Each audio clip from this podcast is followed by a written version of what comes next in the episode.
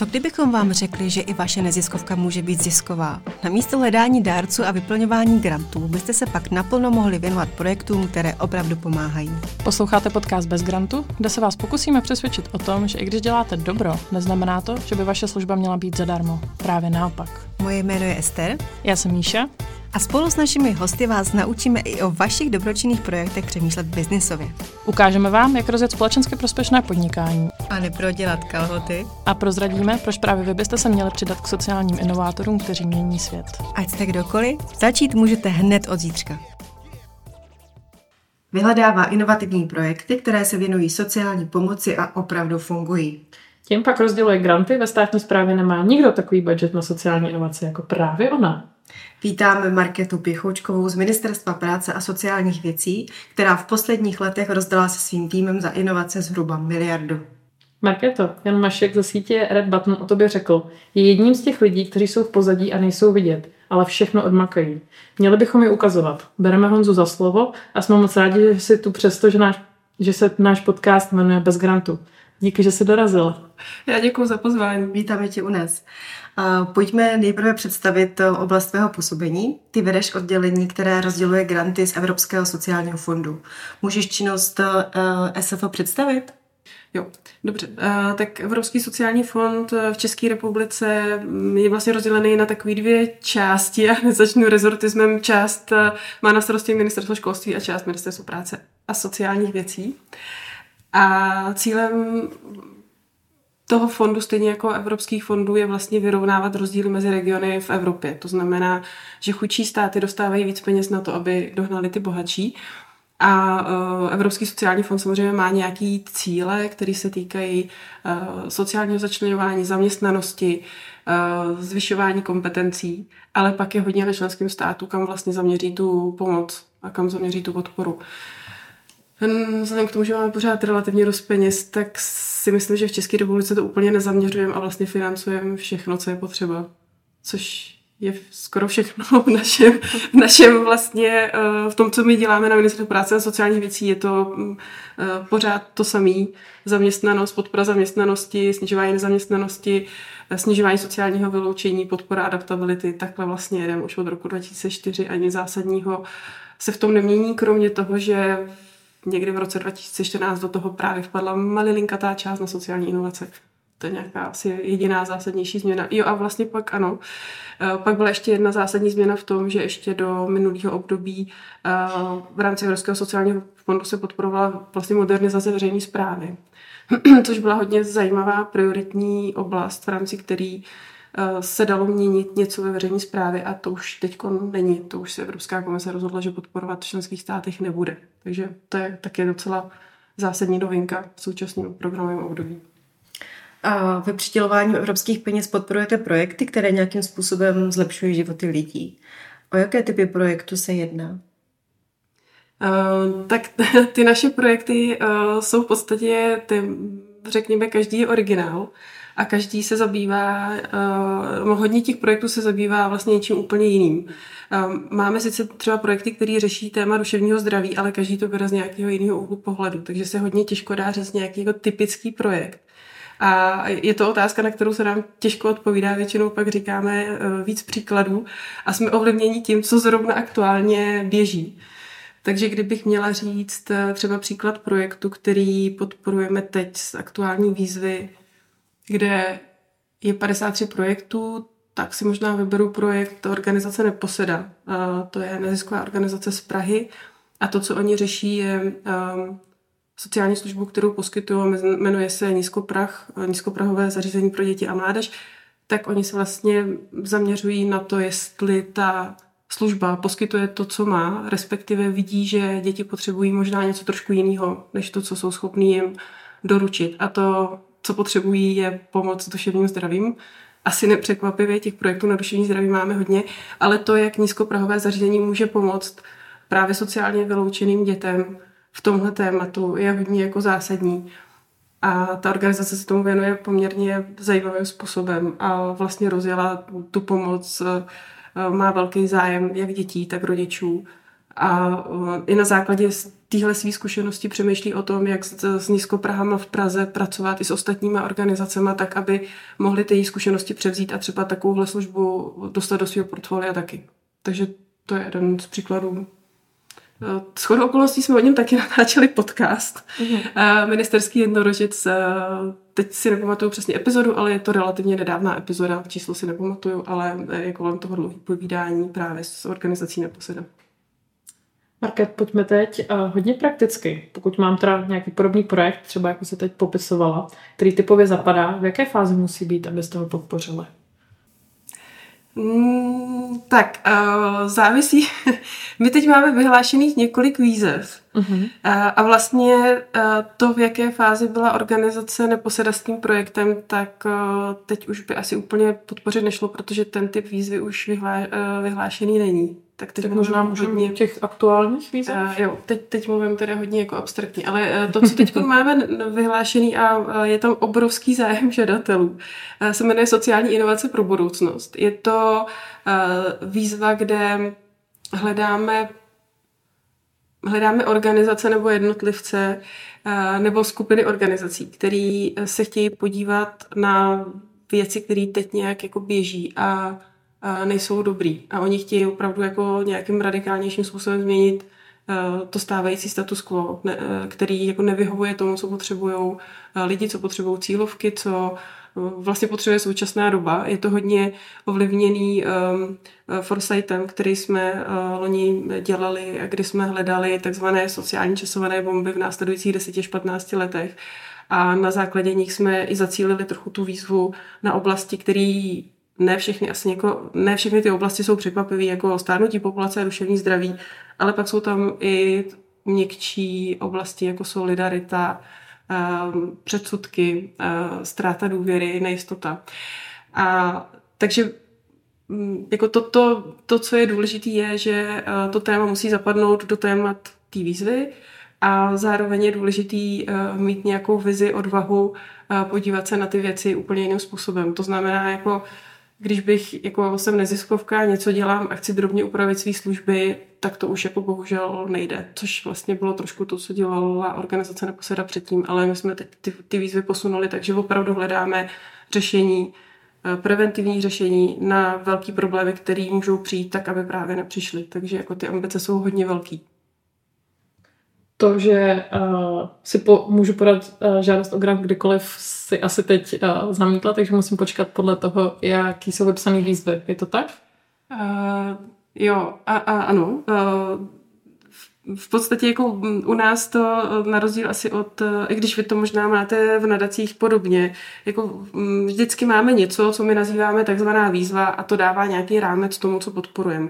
Takže je třeba se podívat na to, co ta výzva chce a zároveň vždycky k té výzvě my třeba mm, natáčíme ty podcasty a pak eh, děláme masivní mm. konzultace, kde to pak případně vysvětlujeme eh, do detailů žadatelům, ale jako ten základní rámec je nastavený v té výzvě. A u nás v inovacích eh, to opravdu jako ty výzvy měníme podle toho, jak se třeba vyvíjí projekty, jak se vyvíjí situace v Čechách, jak se vyvíjí výzvy jiných kolegů, tak uh, jak se vyvíjí to co, to, co dělají ostatní organizace, aby jsme vlastně jako našli tu skulinku, kde má smysl, aby my jsme dávali veřejné prostředky, že to je třeba víc riziková věc, že to je něco, co se nepodporuje, že je tam nějaká velká výzva, že je to hodně rizikový, tak tady do těch věcí vlastně hledáme tyhle skulinky, tak aby jsme podle toho vyhlásili výzvu a ne dublovali zbytečně věci, které už běží jinde. A ty výzvy vyhlašujete jak často? Vyhlásili jsme jich hodně loni, ale oni mají, uh, oni jsou vlastně v platnosti mnoho let, respektive do té doby, než dojdou peníze. Takže uh, ten náš koncept je takový, že nechceme stresovat žadatele uh, z deadliny, které pak vedou k tomu, že uh, špatně připravené projekty jsou podané na poslední chvíli ve velkém množství ale spíše jako podle toho, jak jste připravený, jak to dává smysl eh, s činností vaší organizace, tak pokud nedojdou peníze, tak vlastně plynule můžete podávat ty žádosti. Um, um, ty výzvy předtím kdy byly třeba otevřený dva roky, než se vlastně ta, ta alokace vyčerpala, takže předpokládáme, že letos taky určitě se nevyčerpají a všechny čtyři výzvy, které teď máme otevřený, určitě ještě nějakou dobu poběží. V momentě, kdy k vám dorazí žádost o grant, co se děje dál? To je taková hrozně nezajímavá věc. Pro nás je zajímavější to, co je předtím a potom přijde taková nezajímavá věc a pak to, co je potom. Tak eh, když, dobře, eh, ty se ptala na to, co se stane, když přijde ta žádost, tak nastane velký administrativní kolečko v monitorovacím systému a všeho možného. To hodnocení u nás probíhá tak, že my děláme vlastně jenom formální kroky, my tím myslím eh, kolegové v oddělení. A ty projekty ale nevybíráme, ty vybírají externí hodnotitelé, kteří jsou velmi složitě vybíraní. Dlouhodobě s nimi pracujeme tak, aby eh, to byli opravdu odborníci, rozuměli tomu, eh, co jsou sociální inovace a měli, uměli dobře vybrat ty projekty. Takže eh, u nás, a ten výběr probíhá různě podle, podle výzev, ale u nás v sociálních inovacích je to tak, že zasedá hodnotící komise která je minimálně tříčlená, většinou to máme pět, pět členů, kteří se o tom projektu radí, předtím ho eh, dva hodnotitelé nezávisle na sobě vyhodnocují, takže je tam nějaké podkladové hodnocení, na základě toho oni eh, potom posuzují ten projekt a to, co je skvělý, eh, že žadatelé mohou přijít na základě otázek komise dovysvětlit třeba případné nejasnosti a pak ta komise se zase radí a, a, a nakonec dá verdikt. To je jako hodně zajímavá část, ale ty věci okolo ty administrativní moc zajímavé nejsou. No a pokud projekt samozřejmě jako je podpořený, tak pak nastává další práce a, s příjemcem. Pokud není, tak řešíme, vysvětlujeme proč. A... Jak dlouho tohle kolečko trvá zhruba? Závisí na tom právě, jaký je přetlak, když, eh, moc, když je to takový eh, ten krásně plynulý eh, průtok žádostí, tak tohle může být hotový za tři až čtyři týdny. Uh-huh. A kolik žádostí vám zhruba chodí? Jsou to jednotky, desítky, nebo se to nedá takhle plošně říct a u každé výzvy je to jinak? Je to jinak u každý výzvy, protože některý jsou víc složitý eh, než, eh, než jiný, některý jsou mm, víc v hledáčku, jako třeba ta výzva sociální inovace pro budoucnost. Nicméně tam teď probíhá spíše mnoho konzultací, než by se předkládalo mnoho projektů. Ale i, i když jsem předtím říkala, že máme dlouhodobější výzvy, aby se nestalo to, že před koncem výzvy je podáno obrovské množství projektů, tak když nám končily loni výzvy, tak eh, i tak se tohle prostě stalo. Takže vlastně ten nástup byl velmi pozvolný a organizace, které po třech, čtyřech, pěti měsících podávaly žádosti, tak plynule byly hodnocený. A pak najednou bylo podaných třeba 60 žádostí během mm, jako tří týdnů, no, tak eh, to potom trvá eh, trochu díl, to vyhodnocení samozřejmě, protože eh, přes tu hodnotící komisi je to hodně zajímavý proces v tom, že tam probíhá spoustu učení, a zároveň ta komise opravdu ty projekty posuzuje dlouho, takže jsme schopni třeba za, za den vyhodnotit čtyři až pět projektů a těch pět už je jako opravdu jako na, na hranici únosnosti. Takže když je potom podaných najednou 60 projektů, tak to samozřejmě klade dost velký nároky časový. Pojďme se ještě zastavit u té hodnotící komise. Ty si to téma už naťukla. Kdo v ní teda je? Um, v hodnotící komisi já nemůžu říkat jména ani uh, detaily. Aha. A můžu jenom říct, že to jsou od, od, v té naší hodnotící komisi jsou to lidi, se kterými, část těch lidí, se kterými spolupracujeme už z minulého programového období. Většinou jsou to lidi, kteří uh, hodně dobře znají oblast sociálního začlenování nebo zaměstnanosti. Někteří z nich jako mm, tom, v té oblasti sami jako působí, takže mají velmi praktickou zkušenost. Někteří jsou z úrovně víc takového analytického, evaluačního přemýšlení. A teď v tom novém období jsme ještě tu komisi doplňovali novýma členama, takže to je taky zajímavé, že tam přibylo víc lidí. Eh, třeba se znalostí designových metod, což se nám právě v, v inovacích hodí hodně. Takže ta hodnotící komise je stála? Máme, máme 12 členů, který jako průběžně obměňujeme tak, aby ty jejich kapacitní možnosti, které mají, protože většinou jsou to lidi, kteří jsou extrémně vytížený, tak, eh, tak jsme je využili tak, aby prostě minimálně jednou za měsíc, ale v podstatě ten cíl je dvakrát do měsíce, aby zasedala. Takže proto jako vyměňujeme, obměňujeme podle toho, kdo má zrovna možnost jako na té komisi být. Takže prostě se průběžně točí těch, těch 12 lidí. Takže 12 lidí, kteří se schází zhruba dvakrát za měsíc. Mm, je, to, je, je to tak, že vlastně jako každý z té komise mm, se účastní zhruba jednou za měsíc a ty komise jsou dvě a takhle to jako točíme. Jasně. To bylo A takže to, kdo v komisi je, tak je tajný. Hmm, to je tajný. Což jako je hrozně zajímavý, když potom máme tu osobní účast, tak uh, představujeme ty žadatele představujeme nás, ale oni nás znají většinou z konzultací, protože ty konzultace jsou fakt docela intenzivní. A pak řekne, a tady na té straně stolu sedí zástupci hodnotící komise a ty vám nemůžeme představit. Tak a zároveň s tím všichni jako zasmějou a trošku spadne, spadne nervozita, ale bohužel to je, nebo bohužel, bohu díky, já nevím, je to prostě realita, že ta identita těch hodnotitelů by se neměla zveřejňovat. Uh-huh. Aby se zamezilo korupčnímu jednání a, a tak. Takže samozřejmě eh, všichni členové hodnotící komise jsou i pod nějakým etickým kodexem, eh, pokud jsou v nějakém potenciálním konfliktu zájmu s žadatelem. Komise nejsou, i proto potřebujeme těch členů víc, eh, aby jsme je mohli případně obměnit. A nevím, jestli to taky není tajný, ale můžeš prozadit na základě jakých kritérií komise projekty vybírá? Jo, jo, tak ty kritéria naopak eh, tajný vůbec nejsou. Máme takzvanou příručku pro hodnotitele. Příruček máme teda strašně moc. A eh, všich, všichni zásadní jsou na webu ke stažení.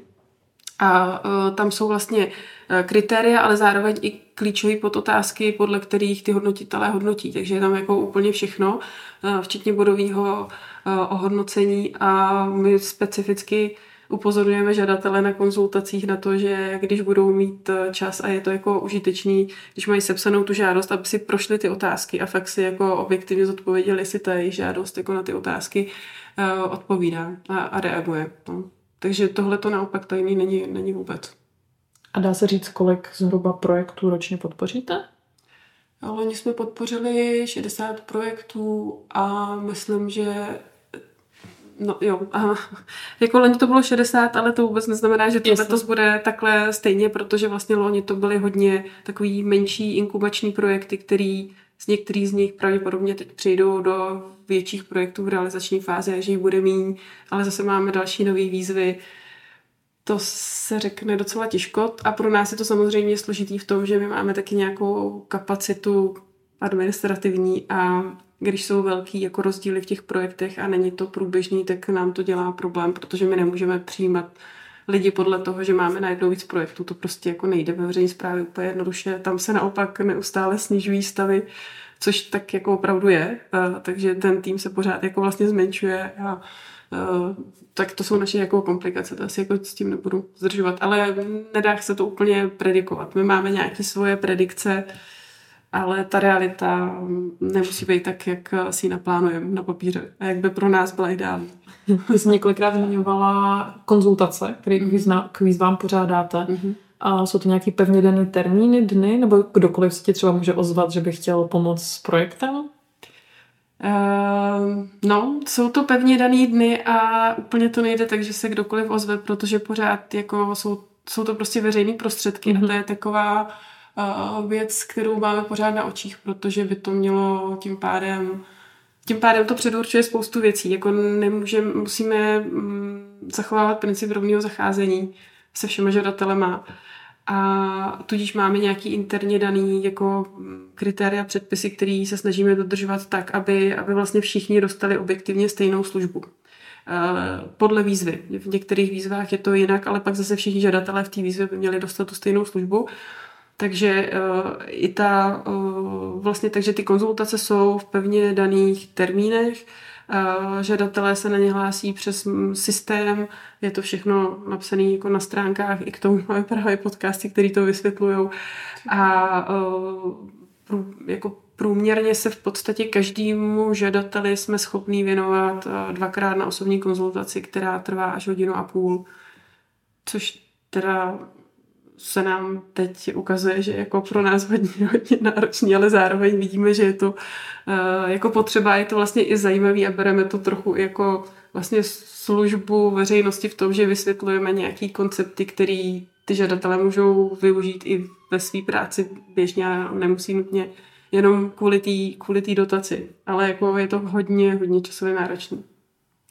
Tvým úkolem je dobře zužitkovat peníze, které sem Evropská unie posílá. Jak poznáš, že se to opravdu daří? Popíšeš nějaké vaše kontrolní mechanismy, pokud nějaké máte? No kontrolní mechanismy máme hodně, ale to si zrovna. Eh, máme spoustu kontrolních mechanismů, které uh, ukážou, že uh, se dané prostředky dobře zaúčtovaly, když to takhle zjednoduším, a že tam ne, nedochází k nějakým pochybením. Samozřejmě máme velký problém, jsou třeba výběrový řízení a takovéhle věci, což v našich projektech naštěstí moc není. Tak to, to jsou ty kontrolní mechanismy. My máme uh, spoustu administrativních věcí, které souvisí s proplácením výdajů, ale na to se asi taky neptala. Hmm. Um, a když, když řešíme to, co asi nás všechny nejvíc zajímá, tak uh, k tomu je vlastně, má to několik stupňů, řekla bych. Jednak my, jsme, my se snažíme hodně Eh, s těmi projektama být, být tam přítomní, aby jsme věděli, co se v těch projektech děje. A zároveň i tím, že máme ty konzultace docela intenzivní, tak už v okamžiku, když se ten projekt schvaluje, tak my vlastně o něm víme hodně, eh, známe ty lidi a jako nejlepší um, pro nás ukazatel je s těma projektama být a vědět, co v reálu dělají, protože i když se to popíše jakkoliv precizně do jakýkoliv evaluace, tak pokud o tom projektu bychom nic nevěděli, tak je to prostě jenom nějaká zpráva.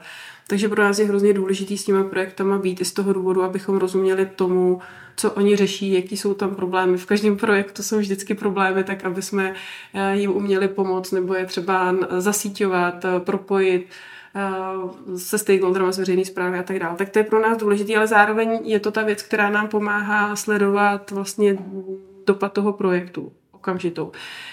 Um, podle charakteru projektu, potom v, tom, v těch projektech eh, probíhají samozřejmě evaluace, to už asi jako docela běžná věc. Uh, nicméně je, je hodně důležitý dobře odlišit typově, jaká evaluace se hodí na jaký projekt. Ne vždycky je nutný složitou evaluaci mít na malý projekty, zvlášť když ty projekty eh, využívají designové metody, kde vlastně ta evaluace je zakomponovaná jako součástí toho designového procesu je pořád díváme se na to, jestli to, co děláme, pomáhá klientům, takže to je vlastně nezbytnou součástí těch projektů.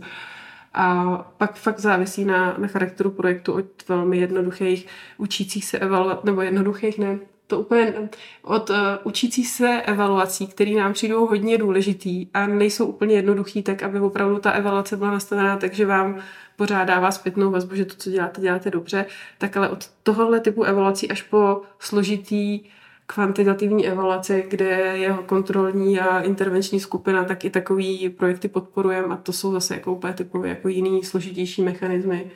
Ale jako, takže je to dost široký pole. A u každého projektu je to jinak.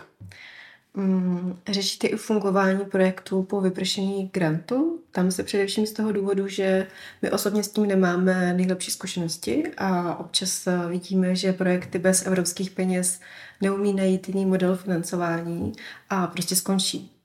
Umíte to nějak ošetřit? Mm, to je asi věc, která trápí nejenom nás, ale především ty eh, příjemce, si myslím, a ty organizace. My máme sepsaný uh, principy dobrýho inovačního projektu na základě toho, co známe. Jeden z nich je udržitelnost.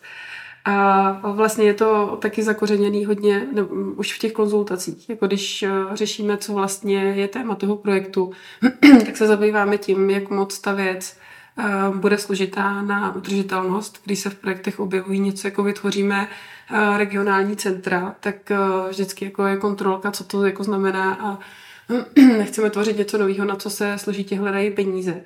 Eh, ne vždycky to jde, Uh, někdy, uh, nicméně zase je, to o tom, že každý projekt je úplně jiný. Když jsou to projekty, kde vlastně organizace hledají lepší provádění služeb, které už mají financovaný třeba právě z balíku sociálních služeb a jsou sociální službou a jsou prostě financovaný z toho balíku a teď jde o to, aby to, co dělají, dělali líp, tak vlastně tam žádný nároky na peníze potom potřeba nejsou. Horší je, když zjistí, že to, aby to dělali líp, tak potřebují mít v organizaci třeba nějakou eh, odbornost, kterou tam nemají a kterou ty sociální služby jim nejsou schopní zaplatit.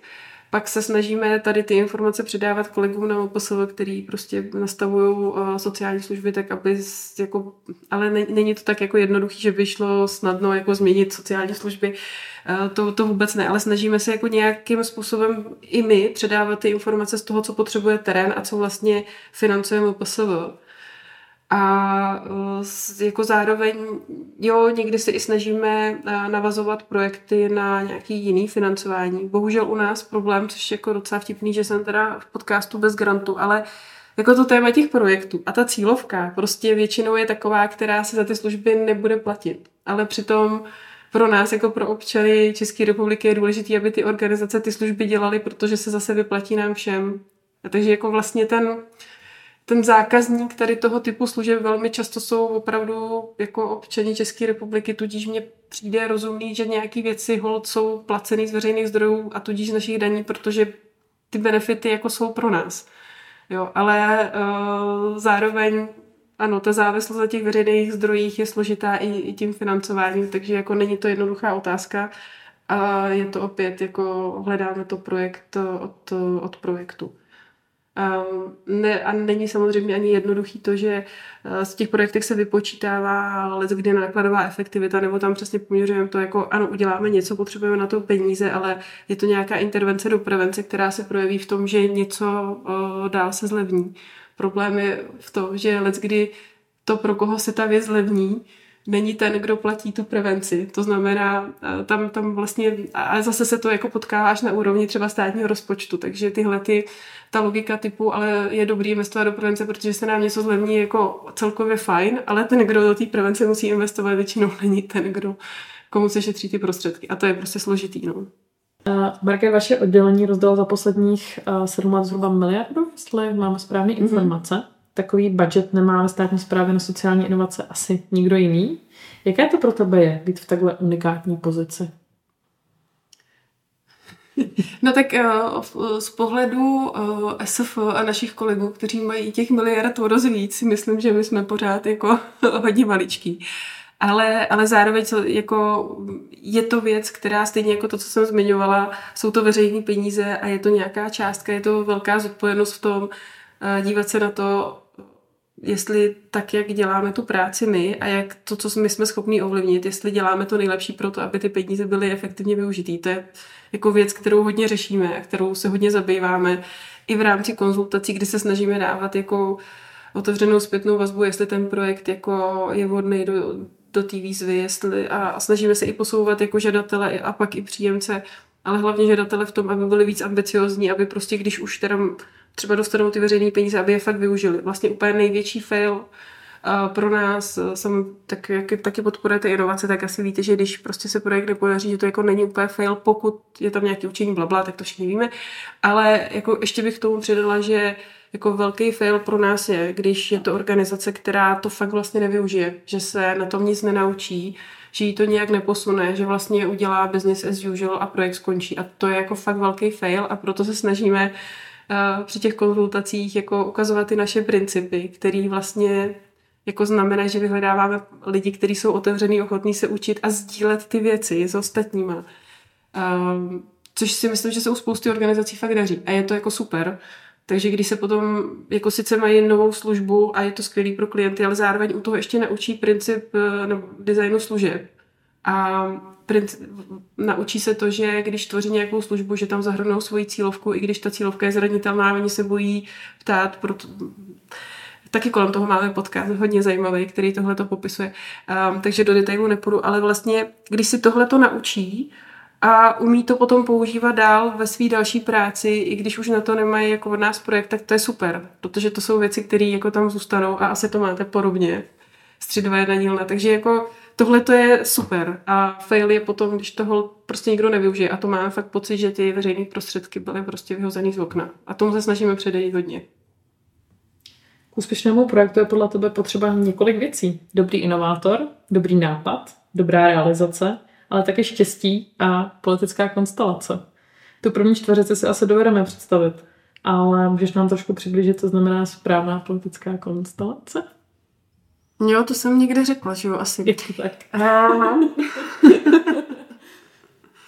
Eh, já jsem, no ohledně toho štěstí, to se asi líp jako popisuje. Já jsem uh, se kdysi účastnila úplně skvělého uh, leadershipového kurzu od Ašoky, což vlastně mm-hmm. shodou okolností tady o tom mluvil Rado, myslím uh, právě. A uh, tam byl uh, velmi takový inspirativní člověk, ředitel Červeného kříže z Rakouska. A on mi říkal, on má takový moto, že good people, uh, good people have good luck.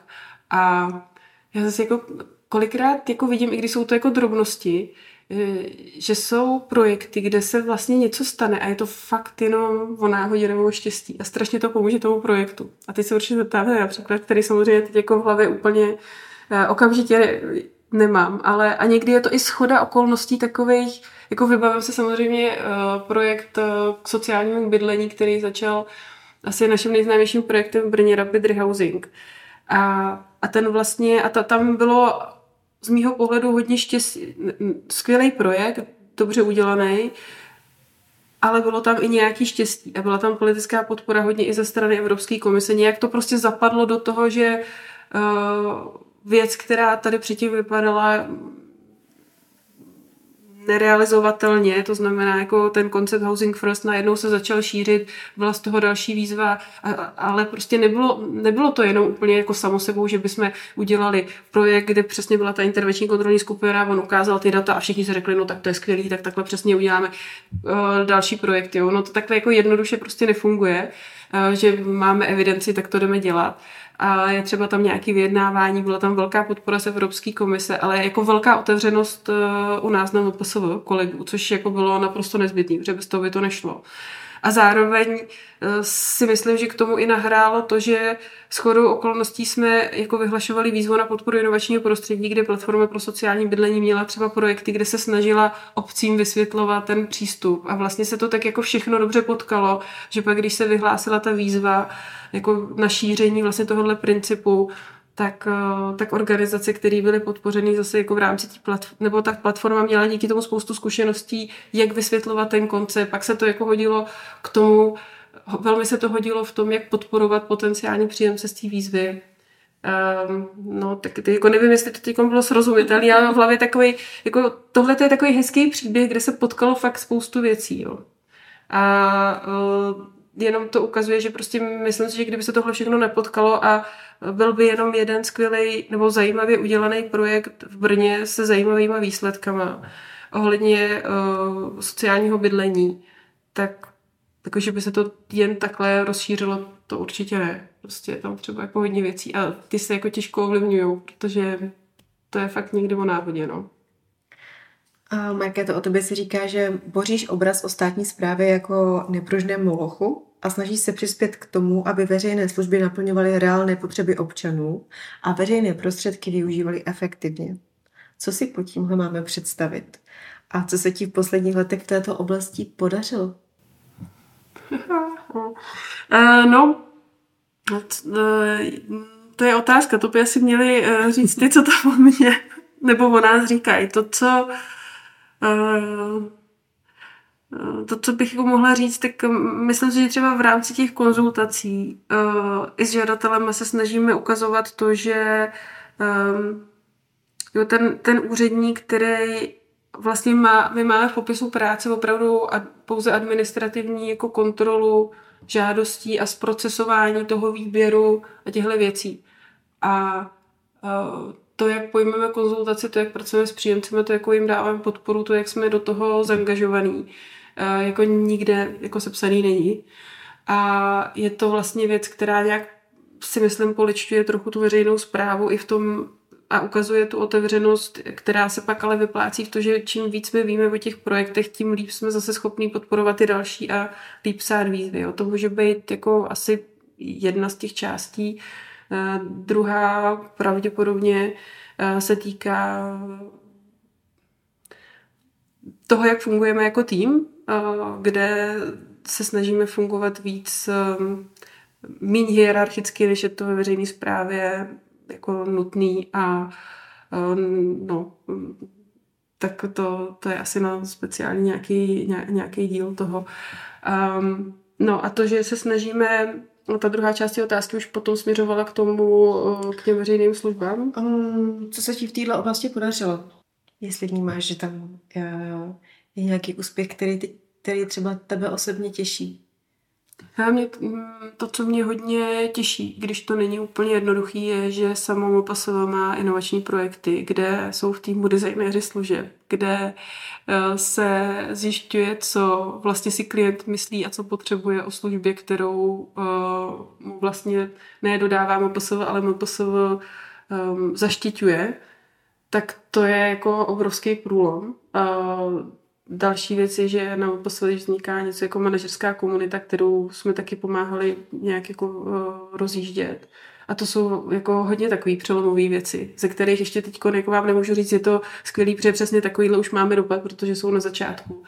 Ale třeba před jako třema lety by tohle bylo úplně jako ne, nemyslitelné. Takže to jsou jako to jsou věci, které potom můžou jako hodně věcí změnit, protože se to mění u toho zrodu, kdo, u toho, kdo nastavuje tu veřejnou polisi, se, se mění jaký přemýšlení o službách, o klientech a je tam prostor vlastně se o tom bavit. Tak to je jako super. Ty jsi ve veřejné správě přes 20 let. Za tu dobu se jen na ministerstvo vystřídalo, ministerstvo práce vystřídalo 11 ministrů a věřím, že to často může být dost obtížný. Co tě tam drží?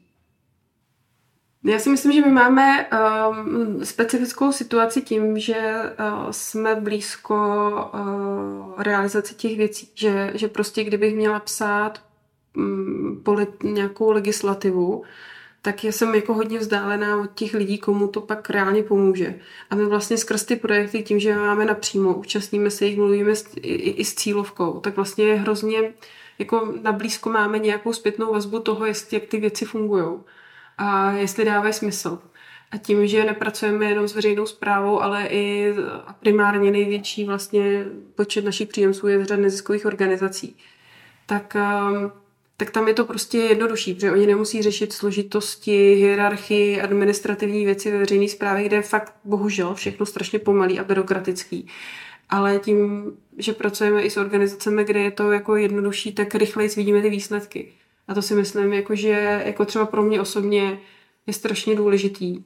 Ale zároveň jako k tomu stačí i drobnosti typu, že máme konzultaci, kde kam přijde někdo, kdo eh, kde vlastně jako dojde k tomu, že si ty lidi vzájemně jako hodně porozumí v tom, co je, eh, co je problém, jak můžeme pomoct. A i tím, že třeba si řekneme, aha, tak my do té výzvy nepůjdeme, protože nám to jako nedává smysl, ale že tam je nějaký jako porozumění a okamžitá zpětná vazba jenom z toho, že tady ta drobná věc, co teď já mám za úkol, tak jsem jí odved, takže vlastně obě strany jsou spokojený.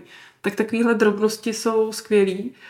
Zároveň je skvělý to, že eh, tím, že už to děláme docela dlouho, tak na sobě vidíme, že ty, ty kompetence k tomu, jak podpořit dobrý inovační projekt, nám se zvyšují, což jako super. Samozřejmě vidět, že to a můžeme to dál využívat. A, mm, ale myslím si, že je to jako hodně hodně o té okamžité zpětné vazbě a o tom, že ač pracujeme ve veřejné správě a možná se to jako uh, zdá zvláštní, tak máme relativně vysokou autonomii, máme hodně velkou podporu všech nadřízených a tohle to je jako vlastně jako skvělý, takže jako my můžeme kreativně, ano, jsou tam složitý procedury, ale máme možnost si kreativně nějakým způsobem posunout, upravit, vymyslet nějaké řešení, aby, aby ty věci šly. Takže neříkám, že je všechno jednoduchý, ale prostě tam spoustu pozitivních věcí, které jako pořád ukazují, že má smysl se o to snažit a ty věci se pořád jako vyvíjí. Vy třeba ty inovační projekty nebo PSV, takže tam není nějaká stagnace toho, že děláme věci pořád stejně, ale pořád se vyvíjíme, posouváme, posouváme tu laťku vejš a ono to pořád jako jede, tak to je, to je skvělý. Ty jsi uh, to sama trošku zmiňovala, sice nemáme celý díl, aby jsme se o tom mohli povídat, ale ty nám posou vedeš 15 člený tým? No, já jsem říkala, že se zkracujeme, tak to už je 13. tak 13 člený. A se snažíte pracovat trošku jinak. Máte inovativní, alternativní, můžeme tomu říkat takhle trochu přístup k práci. Můžeš to, jak se svým týmem funguješ, trošku víc popsat? Jo, tak teď přemýšlím, jak, jak to rychle popsat. Ještě by bylo zajímavé, kdybyste se taky zeptali kolegů, jak se jim to uh, líbí samozřejmě. Ale, uh, jo, uh, jako ta první věc je, že se snažíme fungovat tak, že to není tak, že já jsem jako nadřízený, který jako kontroluje a přerozděluje práci a pak jako kontroluje ty výsledky. Je to, uh, jako je to hodně spíš o tom, že já jsem jako někdo, kdo se jim snaží dělat dobrý prostředí a poskytovat nějakou podporu, takže když máme nerutinní úkoly, tak je hodně řešíme kolektivně. Není to jako opravdu, tak ty dostaneš zadaný úkol a pak mi to přijít zkontrolovat. Um, je tam jako hodně se kolektivně bavíme o věcech a snažíme se vzájemně uh, rozvíjet a prostě ty detaily toho, co kontrolují, nekontrolují, jak přidělujeme odměny, uh, jak koncipujeme porady, tak um, to jako, teď nevím, jestli na to mám prostor, jestli někoho zajímá a jestli všechny věci chci zveřejňovat. to, o co se uh, snažíme s kolegy, a nechci říct, že se o to snažím já, protože by to nefungovalo, kdyby se o to snažila jenom já, ale opravdu žít ten um, způsob fungování týmu, uh, že je tam velká svoboda, ale zároveň velká zodpovědnost a přitom se snažíme jako vzájemně podporovat tak, aby um, nikdo z nás v tom nějak neplaval. To znamená, není to jako a priori kontrola, ale je to a priori svoboda se zodpovědností to bych asi řekla, že mm, dobře popisuje ten princip. to tvůj práce bychom se mohli bavit hodiny, to je hodně komplexní a zajímavý, ale mám už na to jenom poslední otázku. A to je pro všechny hosty stejná. Kdybys měla dát jednu radu začínajícím sociálním podnikatelům, inovátorům, jaká by ta rada byla? Um, nelpěte na svém řešení, protože to je věc, kterou hodně často vidíme, že lidi mají v hlavě něco a Um, nemusí to vůbec jako být to ono pro tu cílovku. A vlastně jako možná nevadí, že v hlavě nějaké řešení máte, ale hlavně si ho běžte co nejdřív obouchat s cílovkou a zjistit, jestli funguje nebo ne. Úplně nejhorší je vlastně přivírat oči před tím, co uh, ten terén potřebuje a razit si to svoje řešení. To je asi úplně největší, um, jako jeden z největších problémů, takže jako trochu mít nadhled nad tím, co já si myslím, že je to nejlepší pro cílovku a jít si to s ní vyzkoušet, jestli to tak opravdu je. Moc děkujeme za tvůj čas. Bylo nám potěšením, že se dorazila. Děkuji taky. Děkujeme a posluchače, eh, které tohle téma zajímá, odkážeme na váš podcast, který se jmenuje Ministerský jednorožec. Skvělý, děkuju. Poslouchali jste podcast Bez grantu, který natáčíme ve spolupráci s akcelerátorem 321 dílna a nadací Lilie a Karla Janečkových. Ahoj! Ahoj!